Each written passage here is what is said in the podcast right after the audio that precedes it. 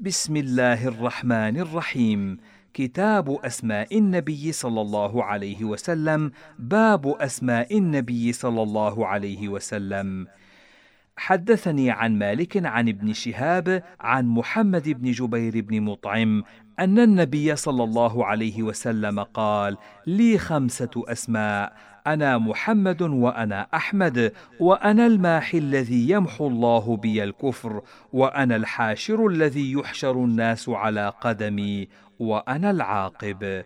تم الكتاب والحمد لله رب العالمين. ختامه مسك وفي ذلك فليتنافس المتنافسون.